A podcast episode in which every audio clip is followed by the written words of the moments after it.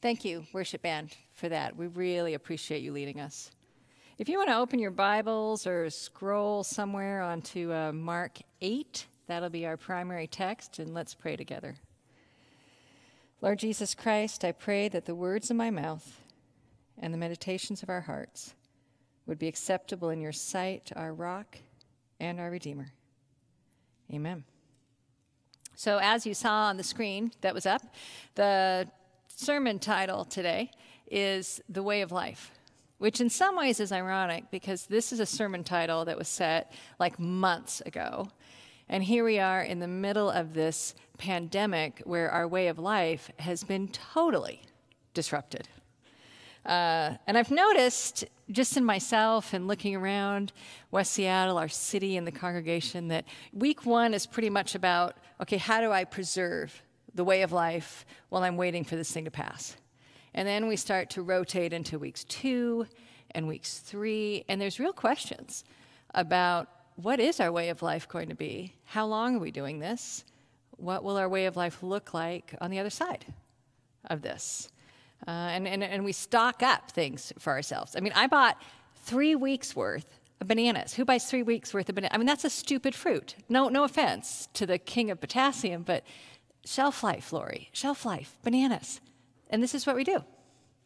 Now, I've seen on social media, and mind you, social media may not be the best indication of how we're all thinking, but with all these things going around on social media, there's this one post. I don't know if you've seen it. It's a post that says, and they emerged from this time, and then it goes on with this whole aspirational list. And they're lovely things, right? You know, better connected. We've read books, we've cleaned closets, we've baked banana bread. It's, it's, it's, I don't mean to be a downer, but I'm not optimistic. There's lovely posts, but it seems to me that in the midst of massive disruption, we actually become masters of distraction. I mean, let's be honest here. There's, there's the binge watching Netflix, there's going down rabbit holes online, uh, there's obsessing on the stock market. And this, this, this way of distraction is actually just this cul de sac that takes us around in circles and spits us right back out where we started.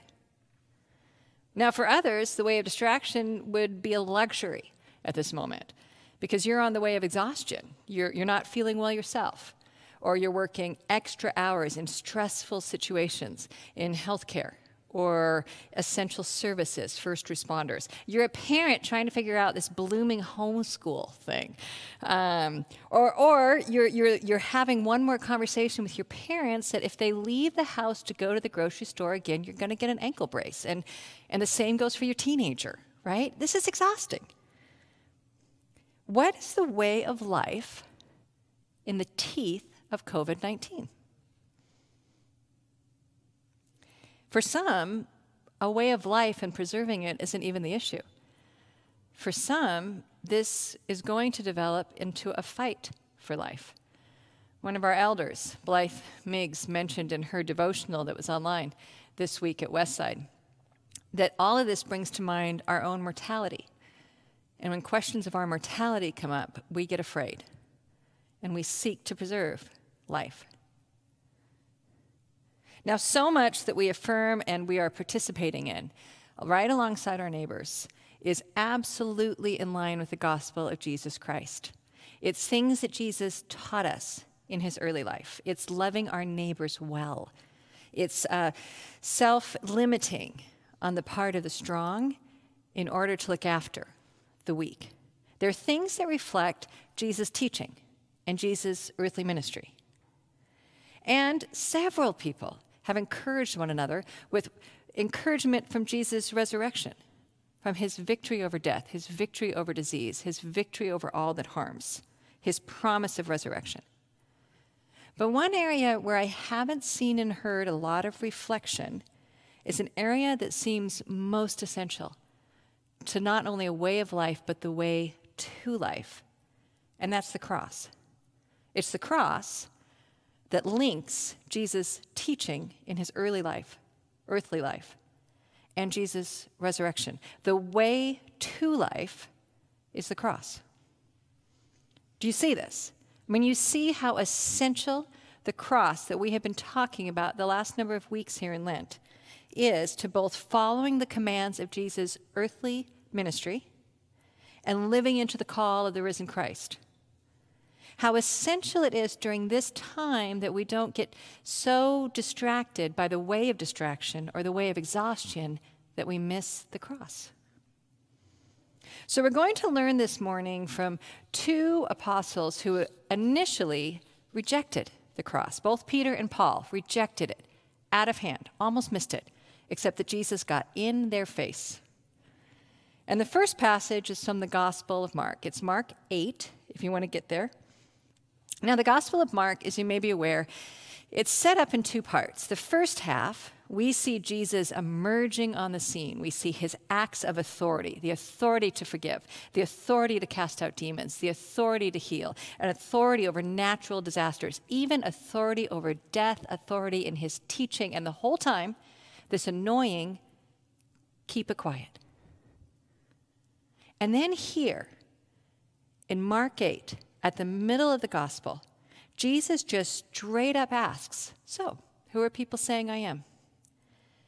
And what do the disciples think? And Peter, God bless Peter, he gets it exactly right. God reveals to him, You are the anointed one of God. You are the Messiah. In other words, you are the one sent to make things right. Isn't that what we're longing for? George last week used the word rectification, a noun that acts like a verb, making things right. That's what the Messiah, the Anointed One, is sent to do. And in the most simple terms, what do you have to do to make things right? You got to fix what's wrong, right? Like injustice, you've got to fix oppression. You've got to do something about disease and corruption and hatred. You got to do something about people who hoard toilet paper and party on the beaches of Miami. Someone's got to make this right. So it's good news that now we have an anointed one. Now we have someone who can take names and kick down doors and make it right. And then Jesus just straight up blows it. Look at verse 31. This is where we're going to start reading. Listen to the way Mark tells the story. Then Jesus began to teach them that the Son of Man must undergo great suffering. Pause on that must. In the literal Greek, what it says, it is necessary. It is necessary for the Son of Man to undergo great suffering and be rejected by the elders, the chief priests, and the scribes, and be killed, and after three days rise again. He said all of this quite openly. Now, this is a problem to making it right. Now, suffering, who knows? The Jewish family has so much suffering that maybe they could roll with the suffering indication. But rejection, rejection is definitely not helpful for God's anointed, especially not rejection by the elders, the chief priests, and the scribes. I mean, that's the entire religious establishment. They're the good guys. But Jesus goes on with the worst case scenario description of a messianic movement and be killed.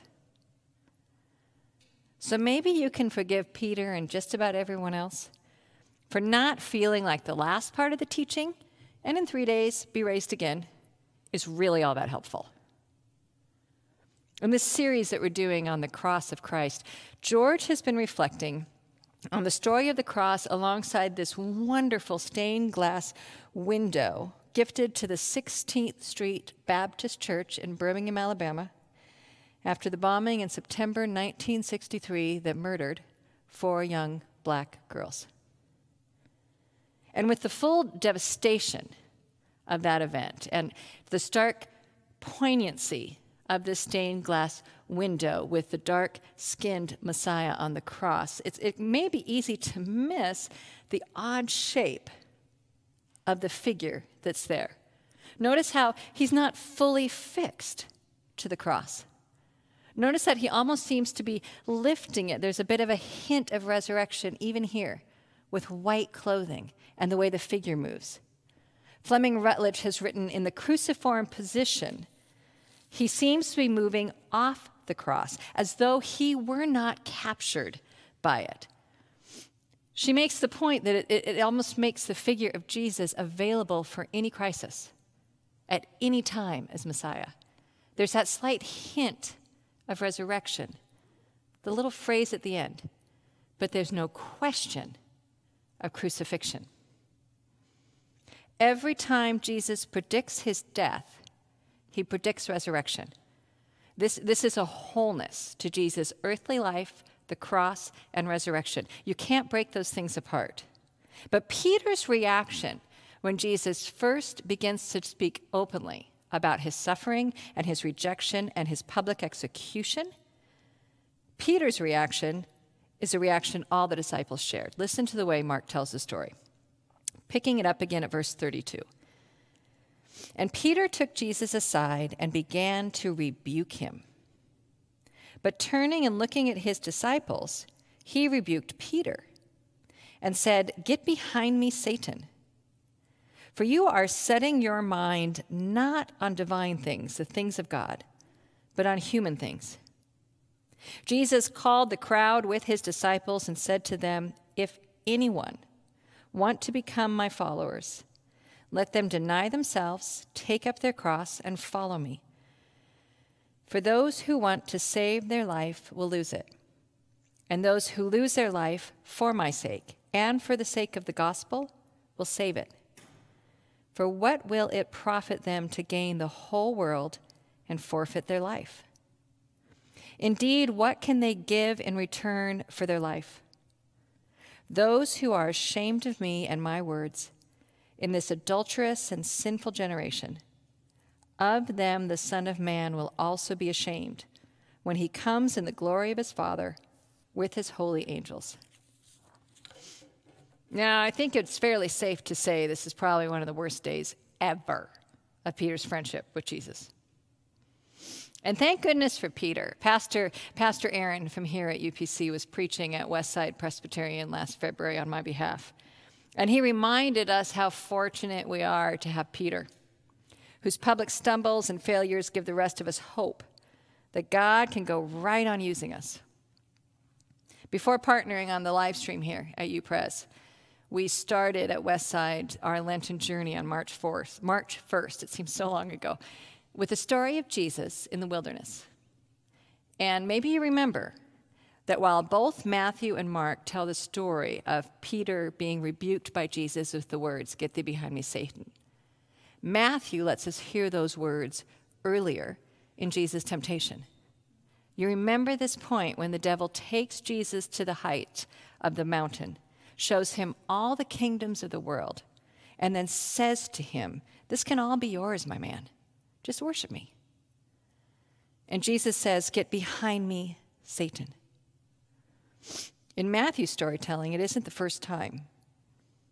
It is the first time Jesus says this. And now, here in Mark 8, when God pulls back the curtain to reveal Jesus to his disciples as the Messiah, and then Jesus begins to openly speak about his way, the way of suffering, the way of rejection, the way of being killed. Peter sets down a stumbling block on that path, trying to detour Jesus from the way of God. And it's a detour that is far too similar to the temptation in the wilderness for Jesus to miss it when it shows up the second time in the mouth of his friend and his followers. So this time, Jesus turned to all the disciples. Did you catch that? He turned and looked at all of them when he rebuked Peter. It's like, it's like good old Adam snacking on the fruit right next to Eve. They're all in on this. You are setting your mind on the things of man, not on the things of God. You're not setting your mind on divine things, you're setting your mind on human things. That is the issue. See, when humans choose a route that looks reliable and trustworthy and great to travel along on the way to life, we don't generally enter things like suffering and rejection and public execution in our search bar. We tend to look for security and connection, for joy and acceptance, for peace and health all good gifts and good blessings, but perhaps they're more of a destination than a route. That's another sermon. The point is, if we cannot save our own lives, we will at least work furiously to save our lifestyles, our way of life. But remember the description in the letter to the Hebrews of Jesus' way to life? That for the joy set before him, Jesus endured the cross, disregarding its shame, and has taken his seat at the right hand of the throne of God. And you have to pause for a minute and ask wait a minute, wait a minute. The joy set before him, whose joy? Because before Jesus was ever born, he lived with God as God in the presence of God, sharing in the mutual joy of the love between the Father to the Son and the Son to the Father. He was already the one in whom all things were created and through whom all things hold together. So, what's, what, what greater joy are we talking about? The joy of the Lord, it would seem, is rescuing his beloved from the ravages of evil and disease and death. And the route to that joy, the route to our rescue, to our life, the route moves through the cross. The Son of Man must, it is necessary to suffer and be rejected and be killed. And that route, the way of the cross to life, is our route as well. You heard Jesus' words if anyone want to become my followers, let them deny themselves, take up their cross, and follow me. And the introduction of the cross at this point in the story, where before he talked about being killed, this is super sobering. Because as Martin Hengel writes in his work, Crucifixion, people were all too aware of what it meant to bear the cross through the city and then to be nailed to it. The cross isn't simply suffering. The cross is suffering with profound, dehumanizing shame and helplessness. Rutledge, in her book, has written Crucifixion as a means of execution in the Roman Empire had as its express purpose the elimination of victims from consideration as members of the human race. Origen, one of the earliest theologians in the church, referred to Jesus' death on the cross as the utterly vile death of the cross. Susan Sontag, who suffered for years from the cancer that eventually killed her, wrote this It is not suffering as such that is most deeply feared, but suffering that degrades. The cross is suffering that degrades. And why? Why is the only route through to life through the cross, through the suffering that degrades?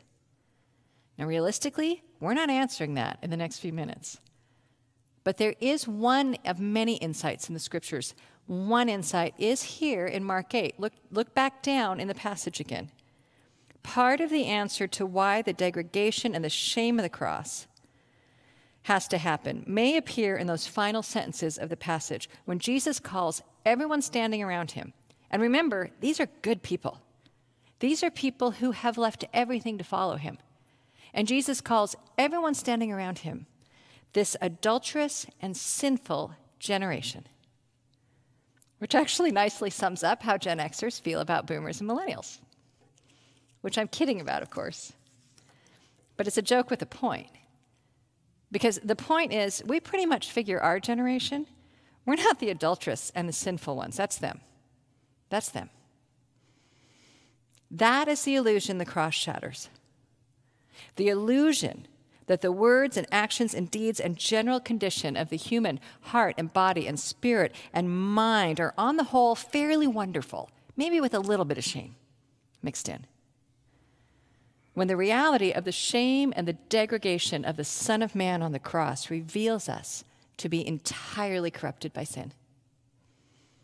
And this is where actually this current outbreak we're immersed in is a very helpful metaphor. There have been numerous stories going around online that are very encouraging of the way Christians have responded in previous, much more devastating pandemics Um, you must have heard at some point of Martin Rinkart, who in the plague in the 17th century lost thousands of parishioners, among them his wife. And in the middle of this, he wrote the hymn, Now Thank We All Our God, with hearts and hands and voices, who wondrous things hath done, in whom our world rejoices. You've maybe seen the, um, uh, the story of 2,000 nurses in Philadelphia during the influenza outbreak in 1918 who volunteered, these Catholic sisters, volunteered to nurse the sick in Philadelphia. They're remarkable stories.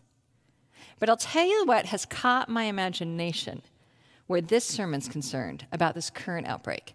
It's the how mild it is.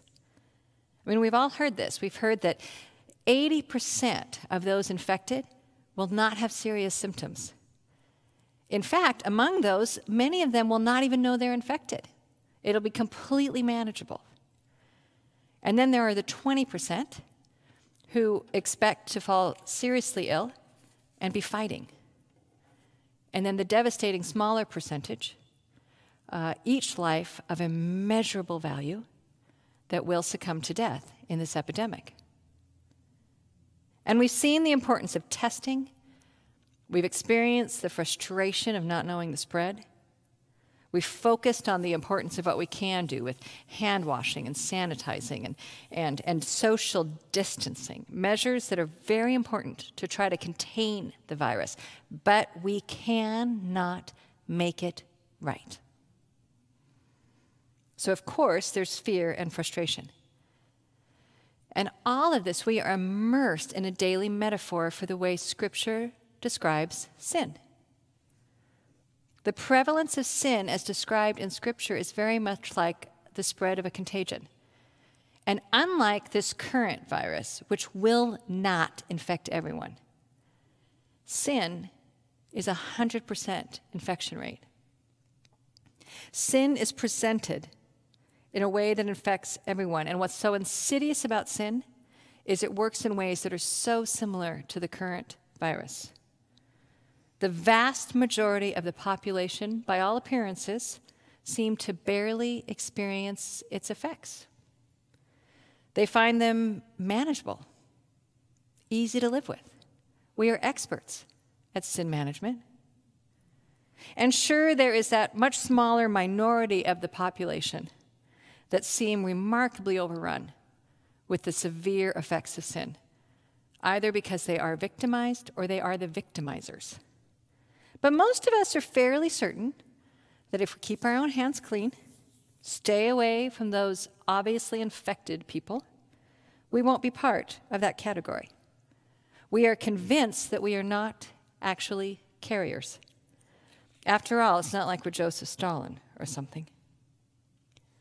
See, when you and I think about sin, we're naturally very much like the asymptomatic carriers of a virus who never imagine that we are so intimately involved with the widespread infection and effects of sin in the world. And then along comes something like the cross, where the Son of God, who loves us and gives himself for us, displays the devastating reality of sin, of every sin, in every human character, every human carrier to its full extent.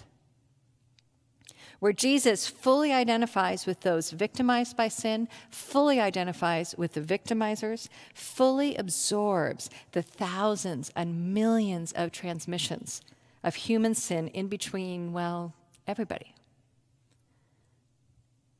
At one point, Rutledge relates Primo Levi's words from Auschwitz that testify to the reality and the horror of these connections when he writes, The just among us felt remorse, shame, and pain for the misdeeds that others and not they had committed, and in which they felt involved.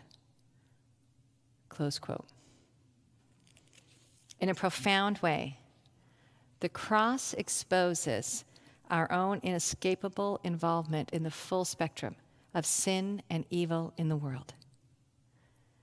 And it's no wonder it was rejected by both Peter and Paul. It's no wonder it was seen as foolishness by the Greeks.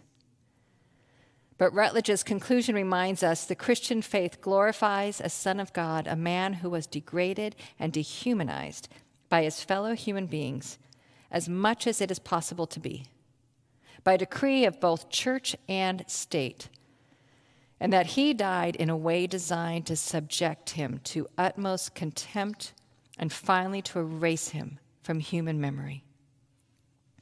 You did it unto me. So, where is the good news?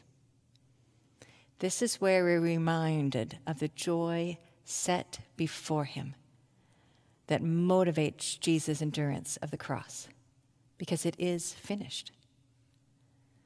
All of the shame you've ever carried, all of the shame you've ever caused, all of the shame that no one has yet carried for the things done to you that are unspoken and unpunished all of this shame Jesus carried on the cross in order to open the way of life for you and for me. The way of life leads through the cross of Jesus, and it can be trusted. The Apostle Paul puts it another way. After he rejected a crucified Messiah and he was convinced of his own capacity to set things right, and then Jesus confronted him. Paul wrote Galatians 2:20, I have been crucified with Christ, and it is no longer I who live, but Christ who lives in me. The life I live in the flesh, I live by faith in the Son of God who loved me and gave himself for me. Memorize that. This is essential. The life I live in the flesh, with all its weaknesses and all its failures, I live by faith, and that by faith is essential. Because whatever it means when Jesus says, pick up our cross and follow him, it is not our following with our cross that saves us or forgives us or heals us or confronts us or comforts us or takes us home. It is the faithfulness of the Son of God who loved us and gave himself for us it is Christ who lives in us, Christ who gives us the Spirit, Christ who guides us, Christ who forgives us, Christ who guards us, Christ who calls us to deny ourselves and take up his life in the power of the Holy Spirit. To carry the cross is to believe that Jesus has taken our suffering and our death. And so there are so many ways that you can reflect, and I encourage you to reflect this week on what it means to follow the way of the cross to life in this time. There are three that came to mind for me. I'll give them to you very quickly. The first one does have to do with our mortality, with actual suffering and death. When my brother Jay was suffering from cancer, up to the point of his death early this month, I would repeat Galatians 2:20 in my prayers for him. Jay has been crucified with Christ. It is no longer he who lives, but Christ lives in him. And the life Jay lives in the flesh, he lives by faith in the Son of God who loved him and gave himself for him. The way of life is taken up in the cross of Jesus. And the Spirit of God that raised Jesus from the dead is the Spirit of the cross. It's given from the cross. It's the same Spirit that works life in you and I, here and now, in this flesh with all its wonder and all its weakness and all its exhaustion and all its vulnerability to disease. It's good news for our mortality. Secondly, to carry the cross with Jesus is not simply to suffer to bear patiently under trials and losses and weakness of life. To be crucified with Christ is to not be ashamed of Jesus and his words in this age or the age to come, as Jesus said in Mark 8. As Paul said, I'm not ashamed of the good news of Jesus Christ. It's to fully embrace this good news. Carrying a cross of Jesus is to be totally identified with his life and his teaching. Now, I don't know what God is doing in this time, but I do know that the only way to participate is the way of the cross. So soak yourself in the words of Jesus. Continue to follow and obey the words of Jesus. And then finally, last thing, humility's been our theme for Lent at Westside. And humility is the way of the cross. Remember Jesus, who being in the very form and nature God, did not consider equality with God as something to be grasped, but emptied himself, taking on the very nature of a slave. And being found in human form, he humbled himself and became obedient to death, even death on a cross. When I'm feeling super self righteous or frustrated or, or put upon or scared or annoyed, I repeat Paul's verse Wait a minute, I've been crucified with Christ. It's no longer I who live, it's Christ who lives in me. The life I, I, live in this proud and easily frustrated and easily frightened and easily annoyed flesh, I live it by radical trust in the Son of God who loves me, who gave himself for me. Because here, I suppose, is the point for the morning. The way of life is the same no matter the circumstances surrounding us. The only way to life is to fully identify ourselves in the cross of Jesus Christ. So I want to invite you both this morning and this week to reflect in the presence of Jesus on what that means here and now. To uh, direct our best attention this week to the cross of Jesus Christ, to become a disciple again of our crucified Lord. Let's pray. Lord Jesus, thank you for your willingness to take on our suffering, our weakness, our flesh, our sin, and our death. Thank you for your power to give to us your life, your hope, your resurrection, your sufficiency in all our weaknesses. We pray that today and every day you continue to remind us how you love us and give us the grace to take up our cross and follow you. Amen.